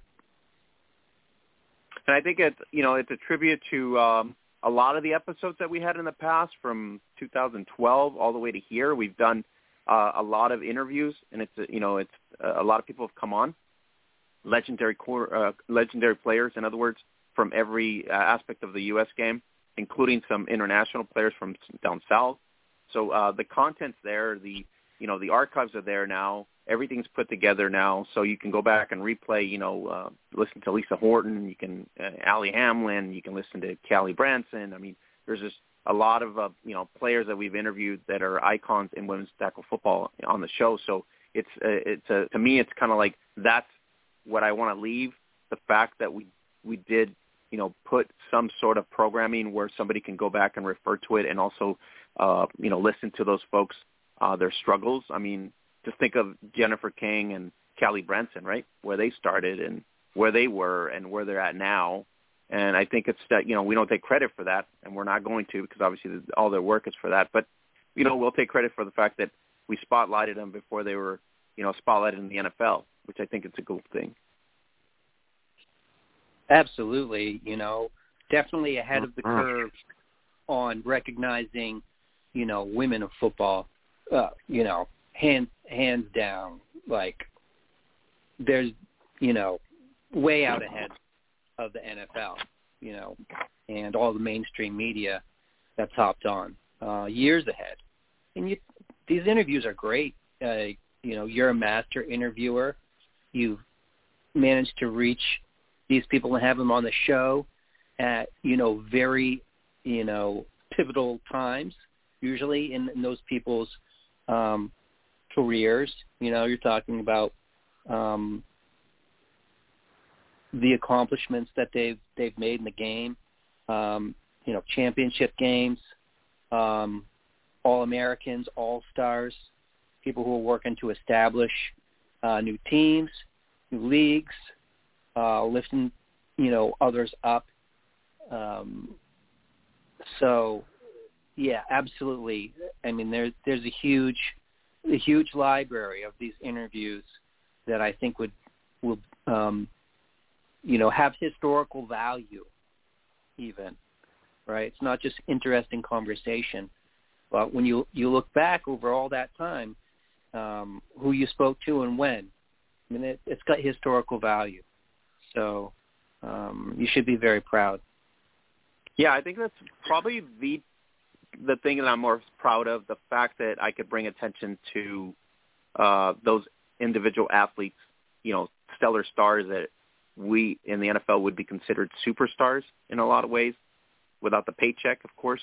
And so it's you know nice to just have them spotlighted and give them their just due. I mean, like the Sami Grisafes of the world as an example, um, and then you have other talented players in terms of the women's game. But I, I think the the format grew from an hour mark, uh, Nate, actually 30 minutes then it grew from 30 minutes to an hour, and then it went from an hour and a, an hour to an hour and a half, and now we're at two hours. I, I don't think I could top uh, Joe Rogan's three hours, but well, we might be able to do it eventually at some point.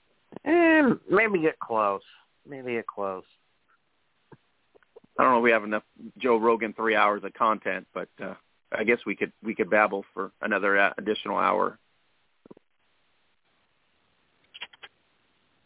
Keep the keep the the the friendly uh what do we say the um friendly competitiveness and debates going over our teams. That's what we could do. So seriously, huh? The hotbeds, the uh the rants. We haven't done rants in a long time. We could do an hour of ranting, I guess. We just basically right. um, uh, offload our uh, high blood pressures. I have about 30 minutes worth at this point with how my team's doing. Oi. Yeah, we we me and Terry were talking about that. I'm pretty sure you were listening too. Mm-hmm. and not a happy camper with Seattle right now, but uh, it's the way it works. Um, so guys, let's let's talk women's tackle football here before we talk NFL with the the salty one here. But, but uh, Mark, let's uh, let's dive into this um, this week. Uh, Queens Bowl should be coming up here on the 28th. It'll be Amsterdam against Rotterdam. We kind of figured that already. You had mentioned that in the previous couple podcasts, so no surprise here. Um, more than likely, uh, the Cats win out. That's my feeling. I think so. I I agree with you. Even though uh, Rotterdam is um, a- apparently ranked um, number one and are the favorite um, based on net points, uh, I guess is how they do it. Um, the Cats have already defeated Rotterdam earlier in the in the regular season, and they're undefeated going in. Um, so I also like the Cats. I think it's going to be a, a mixture of who who gets like Rotterdam. With we talked about the schedule. Obviously, there were some forfeits there. Including, I think it was Amsterdam with the forfeit. So it's going to be an, a, you know concerning there in terms of who's going to stand out. But uh, I'm assuming it's you know um, the better team, and I don't know if Amsterdam would be the better team. So it's kind of a toss up for me. I can't even pick one right now. but I'm assuming I'll go with Amsterdam at this point just to, as an edge. I think the game itself will probably be pretty close. I don't think it's going to be more than, you know, a couple scores margin. Um, it'll probably be closer than that. But uh, yeah, I I feel like the Amsterdam is the is the uh, the my favorite going in. And Mark, you called it Pumitas in La Fay in Mexico. They get the championship Division One, twenty-two fourteen against Titanes. That was a shocker.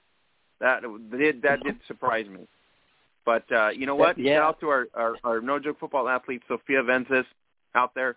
She busted up and she t- did the thing and she got the ship. So Yeah, it was pretty wild. I mean, it was quite a uh, a game. It went into uh, overtime, and each team, their overtime rules, each team got a chance to to uh, have the ball. Uh, the Pumitas got it first, and and they scored and put up a uh, two point conversion. And uh, when it was the Titanes' turn, uh, it, I mean, it came right down to the last play. It was kind of a desperation heave into the end zone that got knocked down the, by the Pumitas to preserve that win. Um, very exciting ending. And guess what? It's on the hub. You can find it on the hub. Uh, check it out because it's very exciting. Uh, but it was a big, Yeah, yeah, big win for uh, the Pumitas. it was it, it was interesting. You had called it uh, last week. I said you said more than likely that they were going to go ahead and you know they had a chance, and here they are. They did get a chance as well. Yep, I you know I definitely felt like uh, they were going to be they were going to be in the contest. That I you know the Titanes had, pretty much rolled over everybody. Uh, they had a perfect record going into into the championship game. Um, but yeah, I said the Pumitas would would would be right there, and then they pulled they pulled it out. Now, uh, Mayas Blanco, uh, Mark, uh, they get the win over Halcones. I don't think anybody was surprised about that, uh, but the you know deserving win for them. Good season in Division Two, and they they get to hoist the championship. Yeah, absolutely. Um, you know, a, a solid win, a, uh, a, a, a eight point victory over Halcones. Halcones had a very nice season too. Uh, Mayas Blanco was the only team that they they lost to, and they lost them twice. Um, once in the championship game, so uh, they can be proud as well. But uh, Blanco uh, went undefeated and um, finished the season with the championship. It's a it's a good uh, ending in La Fay. We will keep tabs on Lexfa and FX Mexico as well as Liga de Monterrey. So you get everything right there. As Mark said, go to the hub at facebook.com forward slash Beauties. Get the lowdown on everything that's happening down south, plus over in Europe, as well as the um, Nate. Uh, we got the uh, week two in Italy. Uh, it's going to be here this weekend. It's going to be the Pirates against the Milano Seamen, uh, and then the Ansiri Arias against uh, Bologna underdogs. Bologna lost week one in a surprise, the champs right there. But uh, we got a, a battle of one and zero teams against a battle of zero and one teams. So kind of interesting weekend in Italy. The uh, competitive game versus the must-win game. I mean, at least he's the, just first started, but um, you know, I, I I can't say it enough. When you look at, I, I tend to look more at the caliber of teams versus the the standings because standings. I, I've mentioned this before. They don't tell the whole story. The win-loss record tells so minimal of that, and I've learned that from my experience both as an official and somewhat of a coach. Is where it stands. I mean, yeah, it, it means playoffs. It means that, but more so, I think you look at what you did wrong and how you ended up in the situation, and you grow from it. So, zero and one versus zero and one. I mean, we could still have a good game on our hands. So it's going to be you know, interesting, uh, Nate, because um, Serin Milano put up 28 points uh, and beat Bologna 28-14 last week.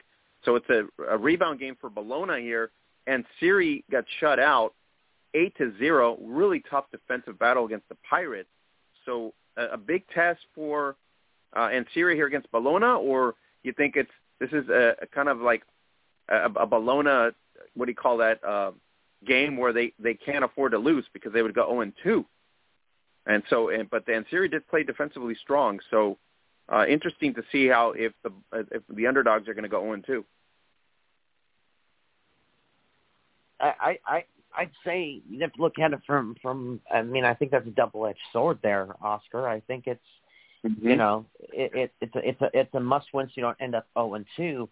But I think you also had you know it's not really much of a rebound game as much as it is just go out there and you know try to raise your game up a little bit more from where you were because obviously you had a close fought game beforehand. So I mean, I mean de- depending on what you know the other side does, you can't do much except maybe you know improve or learn a little bit from the previous game and take that in. I mean, you don't have to make much adjustment if you don't have to. It's only the second game. Yeah, and I think Bologna putting up 14 points, considering and Siri got shut out, uh, kind of somewhat gives, I guess, the underdogs a little bit of an edge. Uh, Mark, the Pirates come off that big defensive battle, eight to zero, and then now they got to face uh, Seaman, who put up 28 points. So offensively, looks like Milano is probably the better offensive team at this point. Uh, yeah, I would say so. I think they've shown that they um, can score with the ball.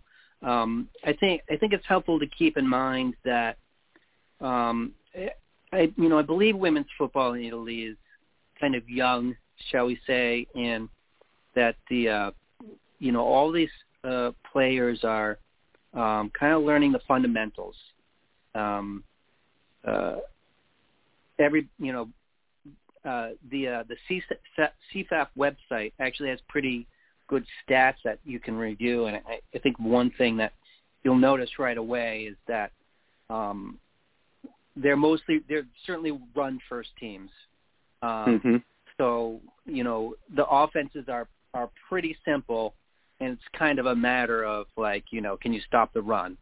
Uh, that being said, uh, both the Siren uh, uh, uh, Milano and Bologna through uh, touchdown passes. Uh, but I, I think they're probably more the pass that might have been like a, a, a pitch out or a really short pass instead of passing downfield. Um, but still, uh, whoever received the ball was like one was like a 62 yard reception and the other a 42 yard reception. But I don't think they're hucking the ball down the field with much accuracy. Uh, in fact, uh, all the teams are, are throwing less than you know less than 10 passes per game, and it was all single digit numbers, and, yeah. and the completions were like you know a third or less. So we're talking about teams that run. Uh, all together this week, um, every team had at least one fumble that they lost. So, you know, if you actually have a pretty good defensive team, you know, if um, the Pirates have a good defense, if they can get a couple of turnovers, I mean, that could totally turn the tide. So um, it's early in the season yet, right? This is we're just heading into week two. I feel like anything can happen. I'm not. I'm not calling it upset. Seven. So that's why it's a little tighter and it's a little more competitive too. Um, so yeah. it becomes interesting. Yeah, I, you know, I kind of think anything will happen. I think we'll, we'll certainly know more after um, this week, and um, we'll see how um, we'll see how uh, how tight these teams can can keep it, and then we'll get a better idea as to maybe who's got the stronger offense and who's got a stronger defense. Now that we're going to see them mix it up. All right, uh, Nate. Let, uh, let's finish up with Gridiron West here. Uh, last week we had um, Perth Broncos 42 to six against Curtin. Uh, this week they continue and they face the champions, but it was an eight to zero hard fought, very defensive game. So uh, the two top teams in in uh, Gridiron West faced off this week, and it was a very brutal eight to zero edge for the Broncos. So uh, no strangers for each other. Basically, that's what I'm saying. It's gonna be a good game. Uh, you know, I'm trying to bring up my info here. Um, definitely not definitely not strangers to each other. I think, you know, like like you said last week, close and um Broncos the better team anyways because they're the ones that are, are standing out a little bit more. Um, Rockingham had a first week bye, but ever since the, the the first week bye, they've been steady. This is this is a big win, I think, in, in a lot of senses for the Broncos because they lost the championship last year in the final to the Vipers. So it's just kind of a nice, rewarding eight to zero defeat of the Vipers. Redemption is always good, but the other question you have to have is will in the difference between it being a championship game and a regular season game, will you have to look at the opposition too? Will they have any give at all? You know, because if they don't, I mean, yeah, it's nice to have a victory, but you also got to consider will that even be you know feasible unless you bring your A game and you show improvement from the last time you faced them even though it's regular so season. I think it was good to come back to earth for the Broncos because they were putting up uh, almost 80 the last couple of weeks, almost 80 to 100 points a, a game, and now they literally had to scrape and win this one. So interesting there. Um, Mark, uh, West Coast Wolverines, 42 to zero against the Jets. Uh, not surprising there, considering um, you know uh, Wolverines got a wake up call uh, against Perth. So this is kind of like a, a rebound game for them the Jets not as as the same caliber as Perth or Rockingham, but uh, a good win, I guess, for West Coast to get back on the winning track. Yeah, it's good to get off the schneid, um, to have a an opponent uh, that you know was winless and remain winless. So, uh, but you know, yeah, that's that's definitely a you know a good kind of comeback um, victory for the Wolverines, and uh, you know, getting getting those 42 points, um, you know, definitely kind of helps with the tiebreaker situation. And you know, right now, um, you know, the Wolverines have uh, sort of jumped ahead of the Rockingham Vipers in the standings, as it were. Uh, as you said, Perth, the Perth Broncos are are on top now. They're five and zero. Now, with four, those four wins, uh, the Wolverines are um, are in second place, and uh, the the Wolverines are going to have another crack at at the Perth Broncos um, in a couple of weeks. Um, so that'll certainly be a, a big a big game. Um, I'm not sure how many more weeks we have left in Gridiron West, if it's two or, or three or more.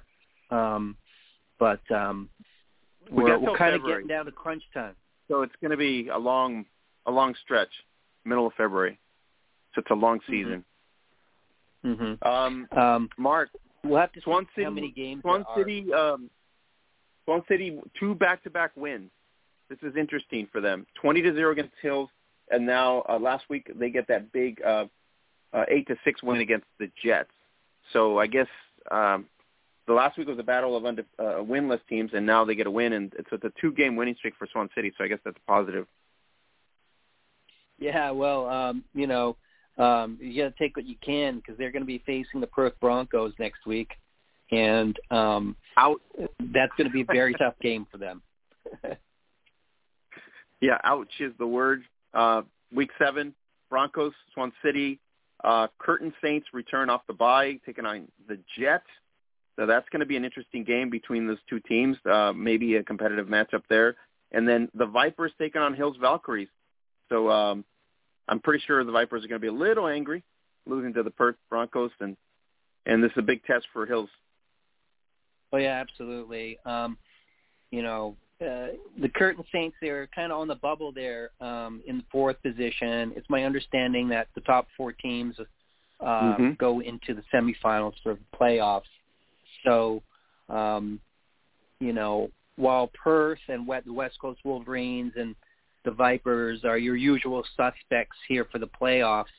Um, that that final and fourth and final slot um, is up for grabs. The Curtin Saints have it in their clutches right now, so uh, you know that they want to put the Claremont Jets away um, next week to just further solidify their playoff position. All right, Mark. Uh, so we'll catch you here next week. We'll break it down. Week seven of Gridiron West. We're also going to kind of dive into the Italy week two. We're going to figure out who wins the Queen's Bowl, and then we kind of have to jump into uh, Lexpo a little bit more closely as we get to next week as well. So it's an interesting weekend in women's tackle football, and we're going to kind of break it down next week as the results come in. I am looking forward to it. Have a great night, Mark. Appreciate it. Good night. All right, uh, Nate. Let's uh, let's rock and roll here. Let's bring in the salty one, uh, Mackenzie Brooks oh, in boy. the house. Oh yeah, that's what I say all the time. She comes in here. Starts a reckoning. What up? The no? reckoning has begun. uh, Mackenzie, the cheeseheads, they do their thing or no for you? they lost. I love it. uh, however, I don't really have much room to talk because Dallas freaking lost too. I don't even want to talk What about that massacre. there? But Tell us what y- happened there. Y'all know me. I, I cannot defend horrible play. Okay, they played like booty cheeks. Okay, I just I I cannot defend horrible play. Green Bay also played like booty cheeks. I don't care if they lost by three or not. Hell, point of the matter is, my loss as a Cowboys fan isn't even, even even that bad because Green Bay lost. So, and it seems to be that we keep the, the Green Bay Packers and the Dallas Cowboys seem to win and lose on the same week so far. And for once, I would just like a freaking advantage over them cheese balls. But for some reason, just that just ain't happening, and I like it. And, and I I totally agree with you. Um, I, I just think I don't know. I was I was kind of surprised in that sense too. Uh, Nate, uh, let's let's look week week eleven. Let's recap Thursday night. Uh, were you surprised New England is on a good stretch? If you look at their his, their uh, their schedule, uh, they could have won a couple one or two more games, but it, pretty impressive this kid in New England. And given uh, the blueprint that Belichick has, we could start to see a revitalized, you know, Tom Brady-like quarterback scheming there, and it, it's quietly helping the Patriots right now. Oh, the the the new young gun's been in, incredible. You know, as far as looking back at a couple of games, what it coulda, shoulda. It always hurts to look back, and sometimes you never want. it. But we also know from experience that part of that equation that made him so successful when Brady was there was not just Brady; it was Belichick and the system that he has put forth in that team. It always, you know, we say it always starts at the top, right? So he's starting to figure it out again. He's starting to get the tools back together after he had those key disappearances with Brady leaving and Gronkowski leaving, and the list goes on and on. As long as he got that ball rolling, he's got people that are able to move within that system, especially with this new quarterback they've got. I am not surprised at all they're at where they're at. Do I think they could have won a couple more games? Absolutely. But like I said, always hurts to look back because it's just going to, you know, bring up some harsh memories of things you would have, could have, should have done. But I do think that they could get back up to that Super Bowl caliber if they just work it a little harder. I think they're on their way. Uh, Mackenzie, uh, you called it. Herbert going to take care of the Steelers, and they the Chargers. Uh, pretty impressive win, a must-win for them technically in that AFC West, and they pull it off. I told you, you know, if there wasn't going to be very much that I got right this week, that game I knew for sure was going to be a right one, um, just because Herbert and the chart the Bolts are hot right now. Um, hell, Justin Herbert is like number two, I think, of like first and second year quarterbacks this this season. I think the only other person that's beating him is Mac Jones, um, as far as like first and second year uh, passing QBR, uh, QPR, you know, everything like that.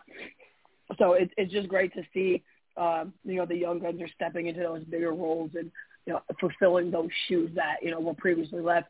You know, Justin Herbert took over Philip Rivers' spot. And Mac Jones took over Tom Brady, Cam Newton's spot over there in New England. So I love to see it.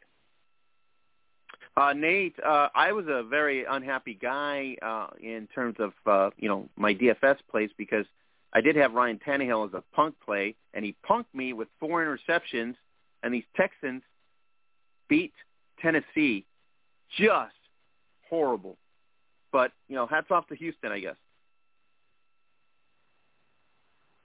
Well, you know, from what we've seen Houston as well as teams that's trying to, you know, get it back together. Um and to to have a victor over Tennessee I think is you know, a big morale boost. I, I you know, I, I I do share sympathies that I've done, you know, my fair share well, not my fair share in recent years. I've done a little bit of fantasy with other people though, but you know,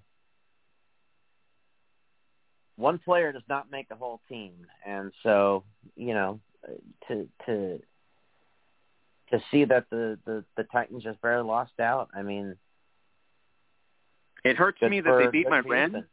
and all of a sudden Houston beats them. How how up lopsided can that be? That hurts that, me. That is a If tale of two my teams. Rams could not beat Tennessee, but Houston could beat Tennessee. My gosh, that was just I, like I guess what? the bigger question on that's what's up with your Rams. No, I know totally, totally get it. That's my point. I have Like, no room to uh, talk. I just wanted to throw that out. Seriously. Oh my God. Mackenzie, uh, let's sway to let's sway to the Dolphins winning three in a row with this Tua kid. First of all, y'all be sleeping on Tua T. I'm gonna just tell you all that right now, and I'm gonna, we're gonna we're gonna take it back to his college days. I don't think y'all realize like he took Jalen Hurts' spot before Jalen Hurts was actually Jalen Hurts. Okay, the lefty phenom out of Alabama, national championship quarterback two times over. Okay, um, is a G. You know he's had he's had some struggles with injuries. He's had you know had some struggles just with adjusting to the pace of the NFL playbook, but you know, his biggest supporter who happens to be Trent Dilfer. Um, and those of y'all who who know your football should know damn well and good who Trent Dilfer is. Super Bowl champion with the the Baltimore Ravens one time over, and now has been producing all these hot ass, you know, phenom quarterbacks. And to a Tua T, um, and and Jared Goff. Now I think about it, are two of those quarterbacks that come out of there. Um, Davis Mills is to come out of was came out of that system. Um, Kyler Murray came out of that system. Um, you know, a lot of the quarterbacks that we're seeing now at a high level came out of that system. So anybody, like in my opinion, anybody that has been doubting Tua T needs to stop. I mean, yes, yes, does he play for a team that's not great? Yes. Uh, you know, he doesn't have very many weapons. He's also in his, in his second season, third season, I believe, um, as a quarterback down there, and he's been lighting it up, hurt or not.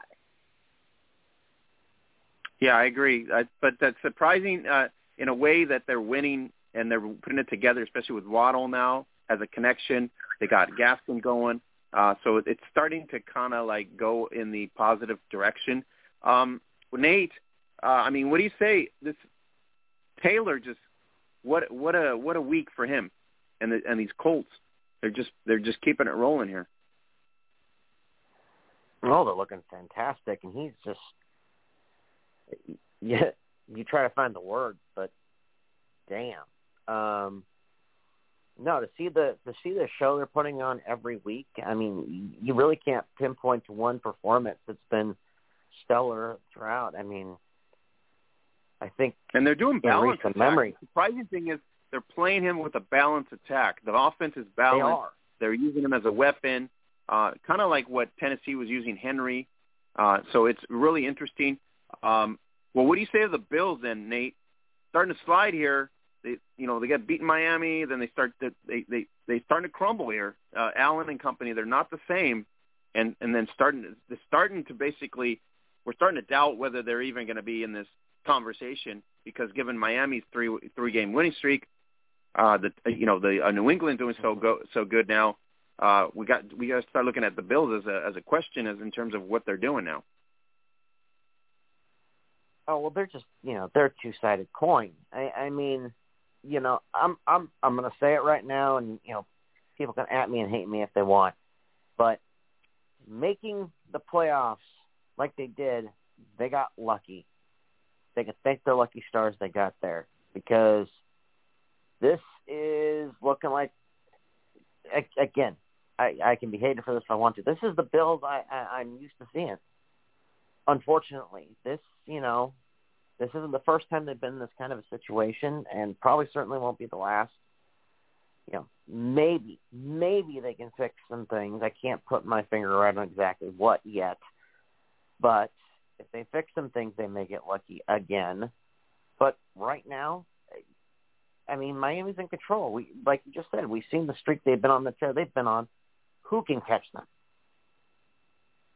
Who it's going to be interesting them? to see if they stay at the top in terms of that division. Um, and and you know they're they're, they're just creeping in, and they're really making an impact. Um, Mackenzie, let's let's go into Week 12 here. Uh, Thursday night, big three games on Thursday for Thanksgiving. Happy Thanksgiving and everybody. Hope everybody has a great Thanksgiving this weekend and enjoy your family and and all that. Um, Chicago, Detroit. Detroit almost take care of the take care of the Browns, Mackenzie. So uh, they're taking on Chicago, who just came off that loss against uh, the Baltimore Ravens. So two crappy teams looking for a win. I can't pronounce it any better than that, I guess. You know, I'm, I'm going to say this. Um, I was really hoping the Lions would beat the Browns. That way I could laugh in Coach Terry's face. uh, but that didn't happen, and it's fine. I'll get. I'm gonna get him sometime this year. Sometime this season, I think Coach. Terry's laughing at you right now. No, no, he can laugh all he wants. My record is better than him anyway. Why he wants to see? Don't get me started. I was I was almost not salty until you went there, Oscar. Okay. Point being, I think I'm gonna have to give the advantage to the Lions. For for whatever reason, I just seem to think they have a little bit more momentum. Um, I'm going with you. Going into this game. I'm going with you. Because because uh, what the, okay. the boys hurt with the rib injury, so there's an advantage there. And the the the backup quarterback for Detroit didn't play so bad. They almost beat the Browns. So yeah, there's opportunity. Agreed. Mhm. All right, so let's move on to your game. Uh, are, are these Raiders going to show up in Dallas and take down these Cowboys? If that happens, hell's going to freeze over. it's I, David I Carr coming to your happen. town. What do you mean, David Carr? Look, it, well, it's the younger Carr. It's Derek. However, um, it's very it's it's a tough play. Playing at, at Jerry's Playpen is a tough place to be. Even if you're a Dallas Cowboys fan or a Dallas Cowboy player, playing in Jerry's Playpen is a hard place to win in. With that being said, just like I said last week, or I guess two weeks ago, when Dallas lost to the Broncos and they came back and smacked the Falcons in the face, uh, that's exactly what I think is going to happen. They're going to be, and and I was, you know, you know me, I always got to do my research on my on on, on them boys. They're always going to be my boys, win or lose. I don't care. We still have a winning record. We're seven and three. Okay, we're still at the top of the NFC East, and it's not even close. I think the next closest team is the Eagles. Um, I think they're like five and four or something, five and six or something. Um, point being is that Dak Prescott even said he, himself, he said, I'm not disappointed, I'm pissed off. That's not a good thing for anybody on the other team. It's a great thing. It's a great thing for the Dallas, the Dallas squad because that means Dak's going to have his head on right. Everything's going to be working 100% in his eyes. I just need one of my receivers to come back, whether it's CeeDee Lamb or Amari Cooper. And I'm not making any excuses. However, if we had both of those key players the second half of the game, the game we still may have lost, but I think the game would have been a little bit closer. Um, if it's going to be it's going to be a shootout in I the first half. the. If they're available, for sure, like you said, the key weapons right there. From on the other side, well, Mackenzie, you got Jacobs and Waddle, uh, Waller. That's pretty much the only two weapons that he's got. Um, the, if you can control the run game, you're forcing you're forcing Carr to throw to Waller. You can actually control that with your defense. So uh, I'm giving you I'm giving Dallas the edge here. I really do think they're going to pull it off. I'm I'm gonna, I'm going to take my boys by six only because Yep. three points for for home field advantage and three points because our kicking has been on point since their line came back from being sick um, or being injured. Mhm. Rather, yeah, no, he was injured and then got COVID. So and then, and then since then he's been hot. So I'm I'm gonna give them a six point advantage. The thing for our defense is we have to stay consistent. We're sometime between um I don't know if we're getting him back on this this short week or if we're getting back on the next regular week. But Demarcus Lawrence is supposed to come back sometime soon, and if and when that happens, everybody gonna be put on notice, and it's going to be interesting. I mean, the defense of it has been rocking solid and killing it in his absence. You know, since he's been recovering everything from that foot injury or that foot surgery. Um, but when he comes back, all hell's gonna break loose. Guns is gonna be blazing. It's gonna be crazy to watch, and I cannot wait for it. I can't wait for it. Um, my my the two people I'm looking for on defense this week is gonna be Micah Parsons and Chauncey Golston. The the, the the the nose tackle and middle linebacker edge rusher combination of those two is crazy disgusting.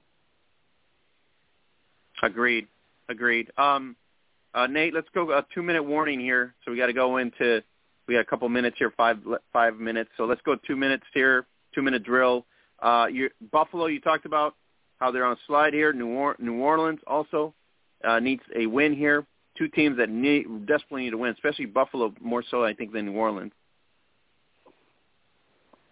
Oh, I definitely think more so than uh, New Orleans. I mean, New Orleans has proven time and again they they can get out of any jam. I think the Bills more so need it to show that they they are as competitive as they showed they were in the um I wouldn't say shortened, but I'd say different season. You know, uh, you know, good morale boost and a good push forward for them. So I I I do agree it's more more on the Bills' shoulders than on the Saints. Um, Mackenzie, the Browns. I mean, they barely won this game against the Lions, so it, this is not like a, you know a playoff caliber team that everybody was looking for. But now they're they're slugging. Basically, they just barely beat that. They get Mitch, uh, Nick Chubb's back to close out that final drive. Now they're going to go up against Baltimore. I believe Lamar should be back this week, and they're they're coming off that win as well without him. So uh, interesting matchup here. Oh, you know, I can't really laugh too much at the Browns because they did win. Like I said, Dallas's record is better, so I'm always going to giggle in Coach Coach Lister's face because I love to see him flustered. It's funny. um, and they get the Ravens back to back, Max. So this is interesting. That's why I'm saying one. it'll be interesting. Yeah, yeah. Browns, Browns, Ravens again, and the Browns are coming off a struggle win. You know, I, I think I'm gonna be nice and I think I'm going to take Coach Lister's Browns. All I right. think I'm going to have to. We appreciate For that. whatever reason, I feel like once Baker Mayfield's actually, you know, a hundred, not even he don't even have to be a hundred percent. Once he's able enough to throw accurately without having all that shoulder pain that he's had, um, I think it's going to be. I think there's going to be a little bit of a turnaround. But until then, they got they got Case Keenum right um, as their backup who is a very formidable quarterback.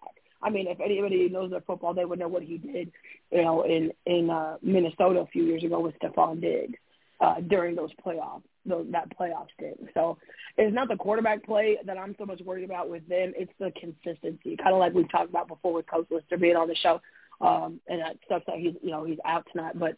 Uh, I mean, he'll even tell yourself it's, it's a lack of consistency for his team right now. So if they could put together, you know, multiple consistent drives and consistent drives on the other side of the ball, then I think they can pull this out.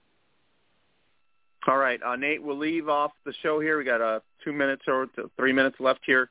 Uh, Seattle, Washington football team uh, must win, I think, for the Seahawks more so to stay somewhat con- competitive in the West. Uh, Washington, kind of the same picture in the East. So these two teams really need, uh, I guess, a win for more more than more than anything. Uh, I'm sorry, see who? This team right now I'm seeing is not the Seahawks. I'm sorry.